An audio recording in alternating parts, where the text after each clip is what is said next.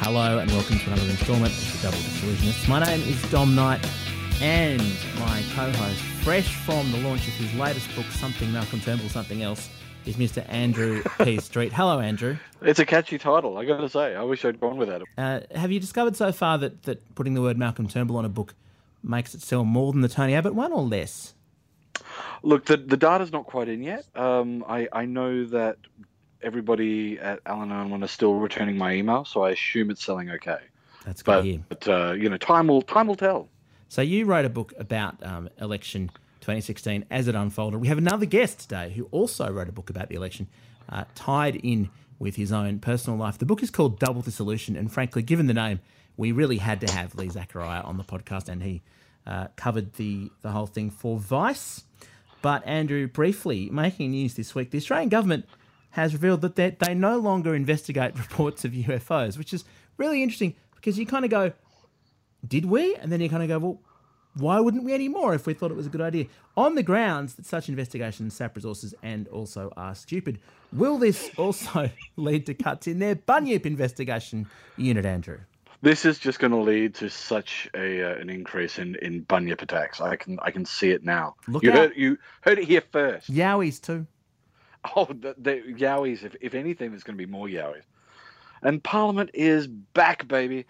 And the government looks set to argue some more about the marriage equality plebiscite and whether or not Attorney General George Brandis and Solicitor General Justin Gleeson will ever be able to play together nicely again.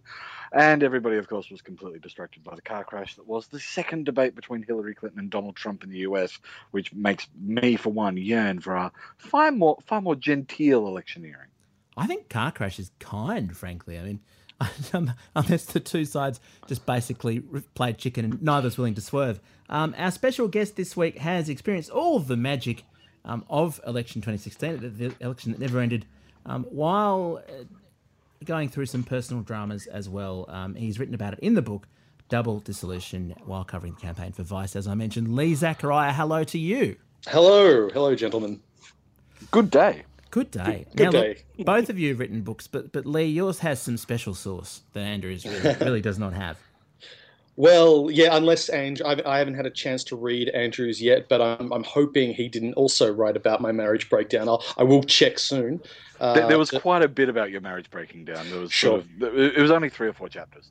well, I, I imagine you've probably got better sources than I do on that. Um, uh, no, yeah, no, I, I was, uh, I, I have a, a very personal uh, take on this election because I actually got married uh, at, before the last election, just as la- the 2013 election was about to happen, and um, and then my wife and I moved to London around the same time as Turnbull took over, so we're all about a fresh start, and then we broke up right before the uh, the Parliament was dissolved, and and so when when that happened, I, I suddenly realised I had a lot at stake in in how this election uh, went, and I thought, uh, you know what? If if the coalition can pull a win out of this, then maybe my fate is tied to them so closely that I can pull a win out of this as well, and maybe you know save the marriage. Who knows? Oh my gosh! So so is was it Malcolm Turnbull or Tony Abbott who was your spirit animal?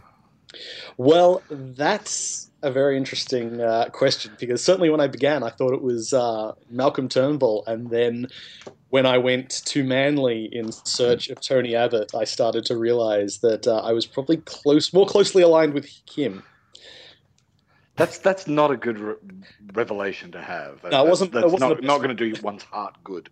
No, no, definitely not. So th- this um this essentially is explains why people would want to go on the campaign trail for about a million years, which is how long this election went for. And you basically, without wanting to, I mean, I think you're pretty upfront in the book. You you pretty much manufactured your role on the campaign trail as a kind of a, a pretext in, a- in a way. I mean, this this was an extraordinary thing that you did. I mean, why generally you would think wild horses would be required to drag people out onto the trail, but you uh, you sorted out. I did. I uh, had had I not, I probably still would have been in London writing articles from the other side of the world based on things I was reading in the news. Uh, and uh, but no, I, I realized, you know, fairly quickly that I needed a project.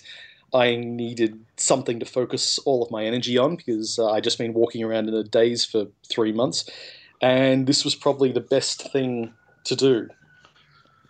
Was And- the thought to find something more depressing than your personal circumstances, or or Well, to I, I couldn't get essentially- it.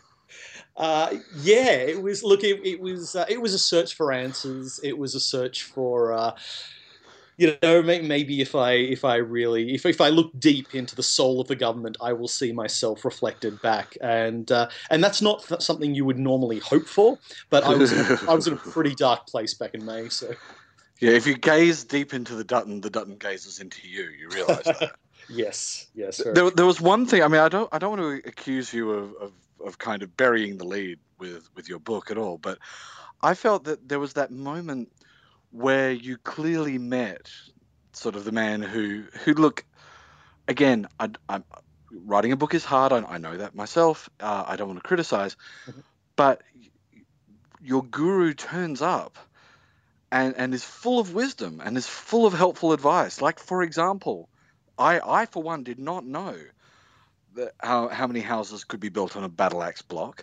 But your your story of a crazy person just yelling non sequiturs Mm. at, at an election booth, I, I was like, I could read about this guy for the rest of my life and possibly follow him, sort of, you know, to some sort of mass suicide. And uh, you know, I. Look, I, I think that's the obvious sequel myself. Hunt this man down. Yeah, I was uh, afraid that when my Vice article went up about him, that he would hunt me down. So I got out of uh, Parramatta pretty quickly. tell us Um, the story, Lee. So this is a guy. I, I had no idea who you were talking about in that in that lead up, Andrew. I thought, oh, does he mean Xenophon or Windsor? Who, which, which, which politician I spoke to? Is he? Oh, talking- I, I, I, I wend. I wend, I do. So, yeah, we're talking about workers on the campaign trail, and, and one of the most fascinating things about hearing from someone who's actually gone out on it is that you get a sense of the kind of people who are deeply emotionally invested in political parties and go out and campaign for them, Lee, such as? Such as uh, the uh, the the people standing outside the uh, the pre poll station in Parramatta, uh, an incredibly interesting uh, array of volunteers for all of the parties and all of the independents, a fascinating microcosm of society. And if I just spoken to those people, I would have enough material for a book. But then this guy comes along and plants his three overstuffed shopping bags down and begins lecturing everybody. I have no idea what he was on. I hope I never ingest it. Um, but he just just these non sequiturs. He was incredibly eloquent, but nothing he said made sense. And he had these rehearsed statements, and he had these things he was interested in. Nobody had any idea what he was talking about. We're, we're not very- talking about the, the presidential debate here, right? No, is- sorry, I should have specified. Yeah. Yeah, I just heard the sound of someone in. unzipping, by the way. I'm not going to ask what that was. Um, so this is an amazing thing because the, this is someone who's personally invested in the pre-poll and was out there for weeks, presumably badgering passers-by. It's very strange. I mean, watching this this up close, how the whole thing works. I once gate crashed a a, uh, a victory party of John Howard's at the Wentworth Hotel, and they were all there in the room, all the party faithful who'd been handing out all day in the sun, and, and frankly, it had a couple of shardies too many by the time I got there. But a lot of people out there, there are still true believers out there. Um, some of them, though, are, are deeply eccentric. They are. I don't think this guy had any uh, real political affiliation up until the moment he came across all of these volunteers. I think he just saw a captive audience and uh, and went for it. Um, I'd be amazed if he even thought about the election up until that point. Um, but uh, but certainly, I don't know. I, I, having spoken to some of the volunteers there, I can't you know really claim he was any crazier than than they were. Well, I was going to say, I mean, like you, you say he had no political affiliation, but any money, you know, next New South Wales election, he'll be standing for the Liberal Democrats. yeah, I think a- any party that promises him a seat on the spaceship that's hiding in the tail of a comet, he's he's there.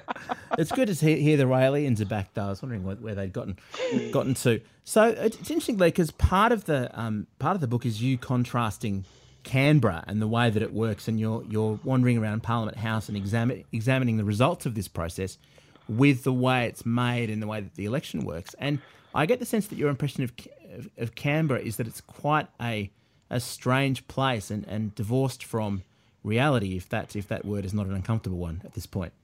Yeah, every time I go there, it feel it feels like it's I don't know. It's it's that it's a a sort of domed city. Like it feels like there should be a big glass dome around it. It's uh, it's it's got a very strange vibe to it, and it and it does feel disconnected from. Uh, I guess it's because it's one of the few sort of major cities that isn't near a coast, so it's also got that element Mm. of isolation to it. But um, it, it certainly does feel different from from every other place. I, I've I've always felt that it's kind of got that sort of Jonathan Swiftian element where it, it feels feels like that was what he had in mind when he wrote about Laputa in Gulliver's Travels, just this sort of Mm. place of pure reason, full of mad people that has absolutely nothing to do with anywhere else and kind of floats above in the sky somewhere. Canberra's in the sky, Mm. right? I've only been there a few times.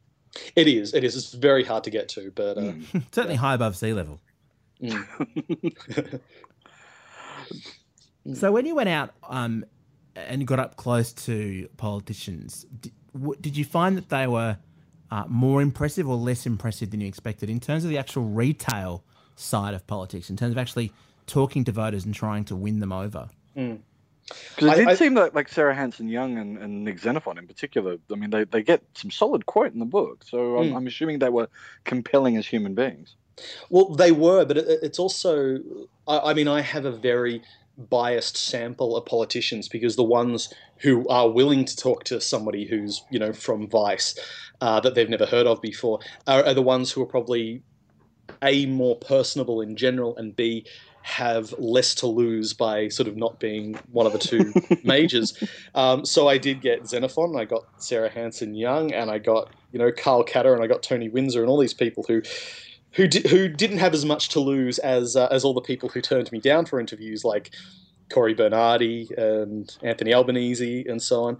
Um, the the only person I really was able to successfully confront who did not want to talk to me uh, was Kelly O'Dwyer, and she was very very pleasant to me as she explained that she wasn't going to talk to me because she was only talking to human beings. that was I- one, of, one, of, one of the highlights. I, thought. I misquoted her slightly there, in fairness.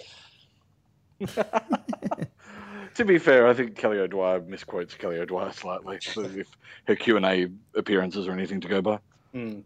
Yes, this election was particularly unusual in that there was such a focus on not making mistakes and such a focus on trying to protect both leaders from that sort of situation. I mean, the, the, the infamous uh, Malcolm Turnbull pulls out of walking around a Western Sydney type situation. Did you see any evidence of that up close when you were out there? Did you see the extent to which um, the campaigns were being monitored by kind of media t- slash spin people? Absolutely. I mean, I haven't had a lot of experience, you know, being sort of inside, like, or on the campaign bus. And so, you know, I, I, I had this impression on the outside that once I got in, I'd be sort of in the center of it. I'd be privy to everything that was happening. And the moment I got on the bus, I realized it was almost the le- least interesting place to be because, uh, you know, I got no, you know, contact with. Uh, with with Turnbull or anyone uh, who was traveling with him, with the exception of uh, Scott Morrison, who shook my hand only because he thought I was a Qantas employee. Um, I love To be fair, you, you have that Qantas vibe about you. I've always tried to project more of an Ansett thing, but I'm kind of glad that it was mistaken for Qantas. you, you were That's handing him a deep peanuts and a refresher towel at the time, to be fair. Yeah, that that is that is true. I I was offering extra headphones and everything, but um he yeah and and you're sort of kept at a distance. They're very very stage managed, and and yeah I, I didn't quite get the value. I mean I get I, I understood the value of having a handful of reporters there from the major networks and a few newspapers to ask the questions that must be put during the 10 minute doorstop you get there are certain things you need a quote from Turnbull on, but the rest of us is just sort of there to as stenographers to watch a very very stage managed thing take place. And after two days on the bus, I just went, nah, I'm I'm going to take. I'm going to go to I'm to go to Adelaide and see what's happening there. See if I can track down, uh, you know, Bernardi or someone. Well, that was more or less what Alice Workman said when we were talking talking to her about her time on the on the campaign trail, and it's all all through um, Mark Di Stefano's book as well, hmm. because he he was very much on the sort of in in the bus and wondering why the hell am I in the bus? I mean, by by the end of his book, I was convinced that maybe this was just all some sort of plan to prevent journalists from going out and actually getting stories by ensuring that they were all in the one spot where if necessary, they could just lock the doors and, and roll it off a cliff. Also, the bus never leaves. I mean, that's just they're just pictures broadcast on the, on the window. Um, It's just staffers running past with trees like for the people who goodies. fake the moon landing do that. But it, one of the things that, that's been said about the, the progression of this whole thing is that um, senior journalists don't go out on the trail anymore. They stay back in the capital cities and file pieces. It's the juniors who go out on the on the bus. It's the uh, the twenty something keen kids who are trying to, to, to do it. And so the questions that are asked are often passed on from head office and all that kind of stuff, which I guess must have made the experience feel even more surreal if it's almost like a, a, a bus full of kids on their way to summer camp. I will say they're all a lot younger than I was expecting. Um, there was uh, there were a lot of fresh faces there, um, but uh, yeah, I, I I don't know. It it does seem like it's not the place you would want to be if you had enough clout and enough experience to really write a lot about the election. It's the last place you'd want to be. I mean, election night itself, I was there at the at the hotel with you know at Turnbull's party, Mm. and I could not get over how boring it was and how you know I, I got a, a a text from my mate Dave in Melbourne saying oh you should be here I'm watching it on TV and as the night progressed I realized that I would have got more information had I been hanging out with Dave or watching it on TV than Dave's very there. good. Da- Dave's got insights. he does and I recommend all political journalists uh, just you know hang out with Dave at the next election But this is the thing. This election particularly seemed so devoid of content, so bloodless, passionless, and to almost be about nothing. That I get this, and particularly to be so long. That Lee, I wonder if you chose the the worst possible election to try and cover, particularly if you were trying to take your mind off off personal matters. I mean, how well did that project work as um as you went through the the election? Oh, it could have. I could have kept going. Um, it was for a start. It took because I was so so new to this. It took me a month to get accreditation. So that first month, I'm sort of, you know, driving around the country, uh, emailing, you know, the Turnbull office as I go. And You would have uh, missed out in most elections. You it would have Yeah. ended before you got accreditation, but not this one. No, no. I, I needed a long run up, and uh, and to be honest, given the uh, given what I was going through at the time, and and the fact that the the road trip element of of of the coverage was so vital to it, you know, I was. I, I, I did find that I couldn't sit still for very long. I, you know, after two days in any given town or city, I was ready to to pack up and drive off, and uh, and that momentum really helped. And and when when I was getting to the end of the election, I was actually thinking, God, what am I going to do when this is over? I'm going to have to sit still. And uh, and I did try pitching my publisher a book about the U.S. election, uh, where I drive around America and cover that. um, but I think they uh, they recognised that that was an entirely self-serving idea, and uh, that never eventuated. Yeah. Well, you know, the Pakistan election's not far away. I mean, you could you could just go roam roam the planet as a uh, just continually trying to make sense of other people's elections. Well, yeah, what- yeah. Sorry. Lee Zachariah t- turns up and, and makes sense of it. anything. Look, uh, maybe a, a local council election. There's there's always another election. Ask Anthony Green. Mm, very true. Very true. I'm not, I mean, I, I- I'm not worried about running out of elections. It's running out of uh, marriages that might cause. Oh, well, you, you don't have to have a, a, a sort of a, a marriage end for each one. I mean, Wait- wait, you know, what? like- yeah, look, I, I've made I made the same mistake. So you know, Huh. let, let me let me assure you, you you can just have the one. Oh God, that'll that'll save me so much time. Uh, oh, that's, and that's and really good and boxes. But it, ma- it does make it a unique memoir, really, that you are um, dealing with the, the national, the big picture, and the personal. And there's quite a bit of desolation in, in both um, arenas, really. I mean, we, we called this podcast The Double Disillusionists because we kind of picked, you know, being the oracles that Andrew and I are, that this election would be a new low in, in terms of national disillusionment. You were talking about a different kind of dissolution, of course, um, both personally and given what happened with the uh, with the parliament. But uh, this election, as everyone's pointed out, has been a record experience in terms of voter disillusionment. We've seen One Nation doing very well, uh, Nick Xenophon's team doing very well, uh, minor parties, and and anyone who isn't just more of the same has been um, killing it really in the past couple of electoral cycles. Out there with voters, talking to people, did you get any sense of why that is? Did you get to see that uh, disillusionment up close?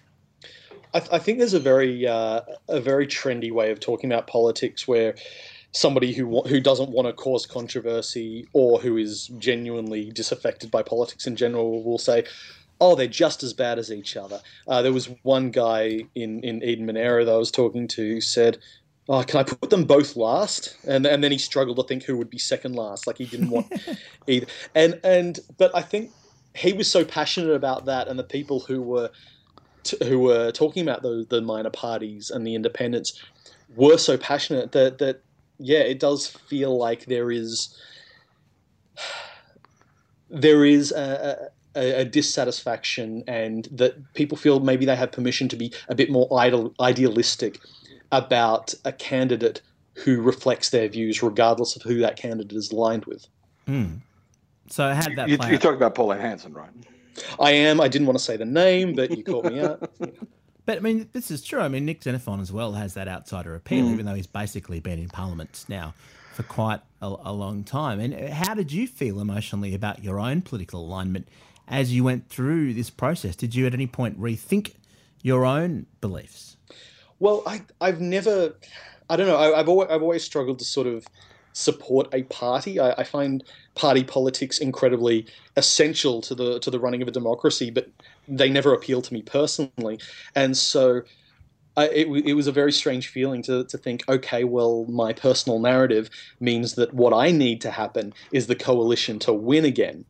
And the idea to that save I, the relationship, to save the relationship, I thought, you know, that that that's very important uh, that that happens. And I won't tell you the result of the election because that kind of spoils the end of the book. Yeah. But but I did. Uh, but it, it was it was almost freeing having a strong a political opinion that had absolutely nothing to do with my own politics. Yeah, that that's actually kind of refreshing. I, I, I like the idea of. I'm, I'm pretty sure this is why people bet on things, is mm. so they can care about something that objectively doesn't matter. Well, it's exactly. a win-win. Yeah, yeah I, if, if if one scenario means relationships is saved, the other scenario means something else. Maybe that's your political view. I can kind of see the, the appeal of it. So you travel around the country. What would you say to anyone doing the trip in future in terms of places to skip and places to make sure they visit? Can you can you pass some of your travelogue experience on? The to, highlights to of beautiful, beautiful Dickson. well, I, I have to say the the places that people typically go, you know, when they travel around Australia, uh, I, I don't think you should go there. I mean, I've I've lived in the Gold Coast, I've lived in Sydney, and yet they're not. I wouldn't recommend necessarily going there for a holiday. Um, but it's all those little out of the way places that if you drive to one of these places and you take a circuitous route, these little towns sort of along the coast or through the country, uh, they're the places that you know. Maybe maybe that's just I have a very very uh, strange approach to uh, to, to holidaying. But uh, those are the places I get the most out of, and uh, and that's what I would recommend is uh, road tripping. Do, do you have to pick, as far as holiday destinations go, somewhere with a, a, a charismatic independent fighting against all odds to try and to try and turn things around? I mean, you know, do you kind of look at that and say, well, if Cathy McGowan was here, I would definitely spend a week, but otherwise, sod, sod this, I'm driving through. Well, as far as I can tell, and I, uh, you know, just based on that, those two months, uh, every town has their own Mr. Smith going to Washington, and uh, and it's and it's a big appeal of each of each town. And you missed him in Parramatta. I can't believe this. I mean, he was clearly the political seer that this country has been looking for. The man who is finally going to do something about our battle axe blocks and and shopping. It, it was. I, have forgotten what else he was talking about, but there was a lot. He was talking about uh, hydroponics being grown on the moon. On the moon, uh, yes. Uh, maybe. Why aren't we growing hydroponics on the moon? Canberra. We, we are. Where are we standing on we, this? We're totally growing them on the moon. Just don't tell anyone. Don't tell the RAAF. We're not looking at UFOs anymore. This is why they're trying to keep our, our, our moon hydroponics secret. Well, look, the scales have fallen from my eyes. Andrew, I will send you. I, I, took a lot of photos of this guy, most of which didn't get published. I will send them to you, and I reckon it would take maybe 20 minutes standing on a street corner in Parramatta before you track them down. oh, it's he'll find you. Very he'll likely. definitely find you. I, I, I, I feel like he'll sense me through the ether. I think he would. I think he would if you. Uh, No, I can't say that. He'll he'll track me down and sue me. But uh, I, I, I have a lot of opinions on the sort of thing that you could do to attract his attention.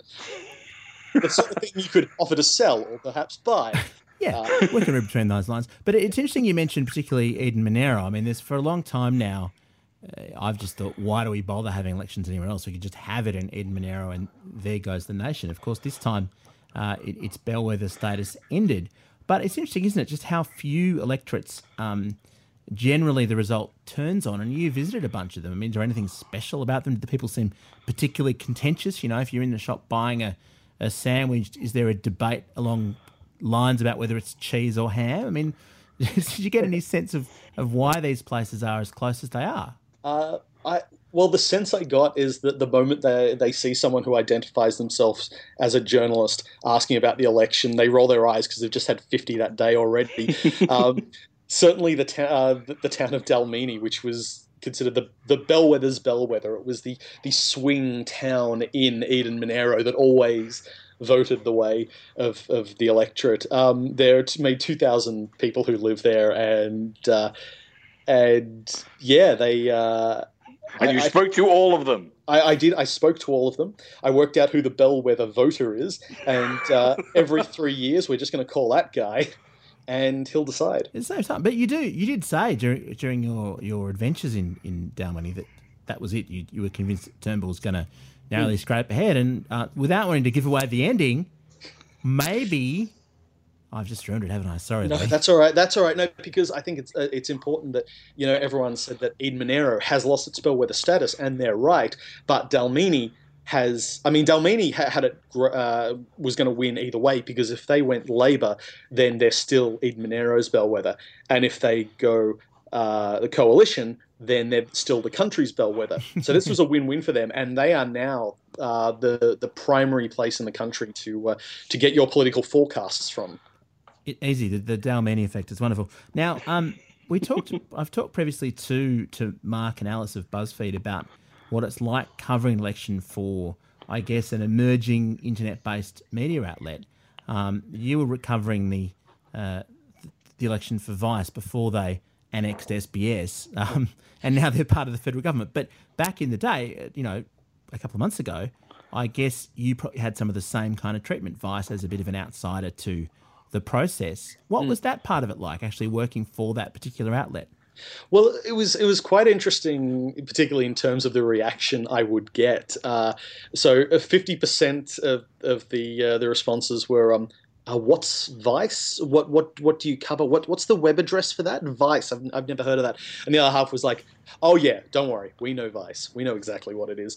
And uh, and it was interesting to sort of uh, you know, I mean, Vice does carve out a very particular niche in the pop culture sphere, and uh, and seeing who was aware of it, whose radar it was on, and whose it wasn't was uh, was quite interesting. But um, but yeah, I, th- I think uh, the advantage of, of, of writing for somewhere like Vice is that you can talk about uh, incredibly serious things, and then when you get sick of that, you can put up wanted posters of Peter Dutton and just take photos of yourself doing that, and it, it fits the brand.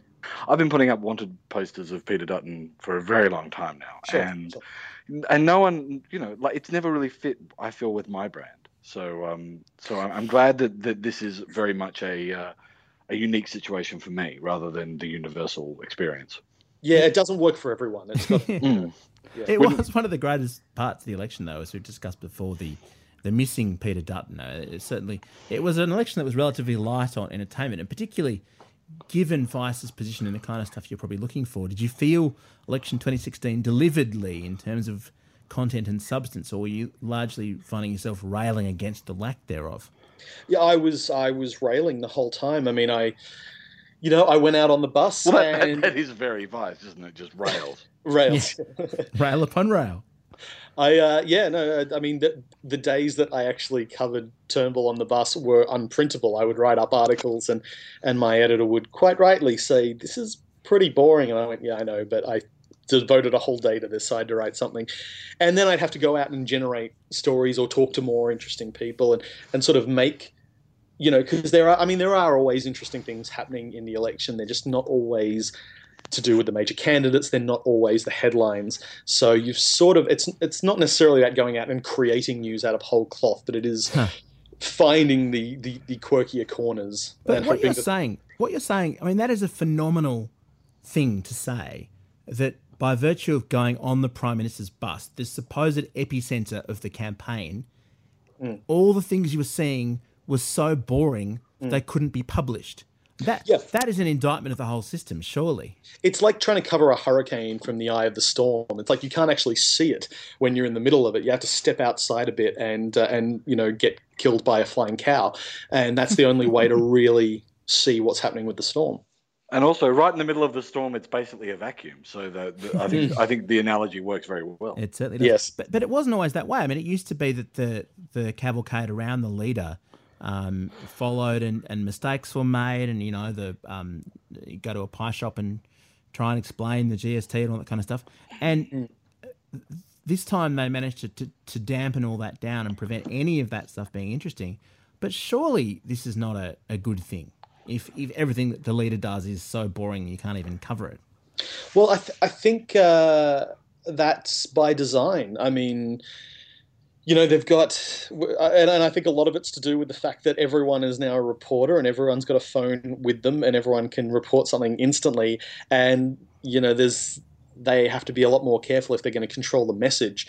And that means being exceptionally boring because at the in, in a in a news report at the end of the day you know that 30 seconds of two minutes is going to be devoted to an answer that the prime minister gives on whatever and you want to sort of make sure that that's the only thing they can possibly report on because if if they get too if they talk to the public too much and somebody yells at at Turnbull for for knifing Abbott and all sorts of things then that becomes the story and uh, and so I, I, have I have sympathy for why they would want to make the campaign as boring as possible, mm. uh, even if it doesn't you know serve my own interests.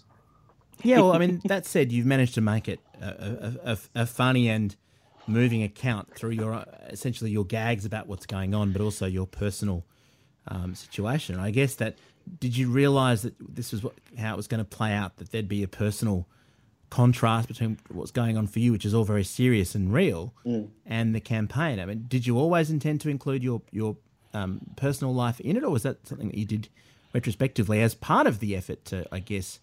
make, make it more interesting because often, yeah, we, oftentimes we you're more dramatic. By, by Dutton, if Dutton had only been a bit more interesting, maybe we, we wouldn't you wouldn't have had to do this autopsy on your own marriage. Yeah, yeah, no, I, I, I mean, I certainly blame Peter Dutton for a lot, and I'm willing to add this to the list. Uh, but it's no, it was at the beginning when I first pitched the book. It was, I, I thought it was going to be a collection of my Vice articles, and then it sort of changed. The publisher was interested, but wanted uh, wanted a more personal angle. And when they said that, I, I, was thinking, well, what personal angle could? And then suddenly I realized exactly what it was. And mm. and any other time in my life, you know, I'm I'm I'm usually loath to talk about my personal life in public, which is going to sound very disingenuous given what I'm promoting right now. but um, it was just it just caught me at the right time where I realized that, you know, I, I I deal with things by writing about them, and I wasn't, I hadn't been dealing with the marriage breakdown at all well up until that point. And I thought, if I'm gonna get through this, I probably need to write a book about it, and it worked. Yeah, it did, did, did it help you? It, it, did. No, it, it absolutely did. I mean, the yeah, the the process of writing the book, and I guess sort of putting all those thoughts out you know, and, and, paralleling them with what I was doing at the time and the road trip of it all and the politics of it all, and it was all sort of. It did help in the end, and uh, and I'm I'm just glad I could invite the rest of the country to be part of this uh, uh, very personal therapy session. Yes, and look, it certainly makes it a unique entry in the annals of political reporting as well. And some of the books this year have been. I mean, Mark Mark's book shows some of the, I guess, dark side of the way these things work. Andrew's book is just the sort of stuff Andrew does. But um, you know, so well, whatever he does, so well. But um, yeah, but th- this is. I don't know. There's something about the mixing of the of the personal and the the, the national that, that that really works. Anyway, Lee, um, thank you very much for for telling us about it. The book is Double Dissolution, not to be confused with this podcast, uh, or indeed reality. Let's just briefly touch on what else has been going on uh, because that's what we, we generally do. The the UFOs. Now, Andrew, just recount this one for us because I'm, you know, I don't know what to believe. QX files then. Look, uh, I, I'm just shocked that this only broke today because it, it turns out that the RAAF were investigating UFOs in the past, and then sort of like through the 60s and the 70s, they sort of had active investigations, and then the 80s, they kind of started going, well, th- this is silly. Why are we doing this? And then the 90s, they just stopped. They just stopped doing it. And they haven't actually gotten around to mentioning that they're no longer investigating until, what, 25 years later. And so it turns out that, that, that all of those letters that you've been sending in about the scary light that, that arrives every morning, creeps across the sky, and then vanishes below the horizon in a sort of a, a, a great orange fireball. Um, no one's taking them seriously. The RAAF are no longer investigating on the grounds that apparently only 3% of, of their investigations turned out to not have an incredibly straightforward answer.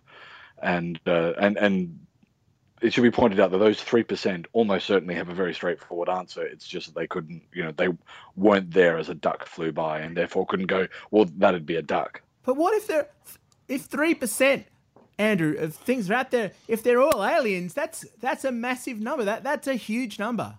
Look, we know that they're not really aliens. It's just bunyips. It's bunyips. That's what they want us to dressing believe. up, dressing up and pretending to, to be from the skies. And I and it worries me that we're not we're not taking the bunyips seriously. Space bunyips. Oh my god. Um, Lee, Oh my god. I'm just thinking, is is it a coincidence that when you went to Peter Dutton's electorate in one of the funny passages in the book, you couldn't find him and they didn't know where he was? And in, this, in the very same year, we've stopped looking for UFOs. The mysterious disappearances, unexplained portents. Lee. If there was a way for me to uh, accurately do the Donald Sutherland invasion of the body snatchers scream at you right now uh, over the podcast, then I would. Uh, I think that would be an appropriate answer. Um, Sorry. Good whistling, Andrew. I'm not paying for rights on that. that was not the X Files theme. It was just some random whistles. Yeah, but at- uh, yeah, sorry. are, are you comforted by this news, Lee, or are you even more frightened? Uh, look, I I am I am just concerned, and, and certainly you mentioned uh, Peter Dutton in relation to this. I don't think that's any coincidence that you know we're very very concerned in this country about um, you know refugees coming via boat. We don't care so much when they come by plane. I think this is basically a green light uh, for, for for people smugglers that if they come by UFO, uh, my god. The saucer people. yeah, It's full of stars. Exactly, and uh, and I think this is this is you know an entirely reasonable uh, business model for someone looking to, to to smuggle people into the country. If we can't track the immigration minister, who can we track? Yes, I wonder. My god, wheels within wheels Ah. within wheels. Well, it's And like all that old- like flying saucers. it's that old Latin phrase, you know, who who who tracks the immigration minister, who who watches the no, hang on, how does it go? I forget. Who, who border forces the border force? I think That's the the, is the term you're looking for. That's it. Thank you.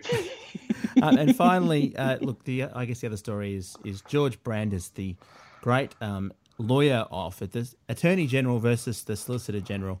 Quite an awkward affair. Um, we're not going to spend a whole lot of time on it because it gets very technical and legally, and frankly, we've uh, gone on long enough. Andrew, what's going to happen? Who gets to win this?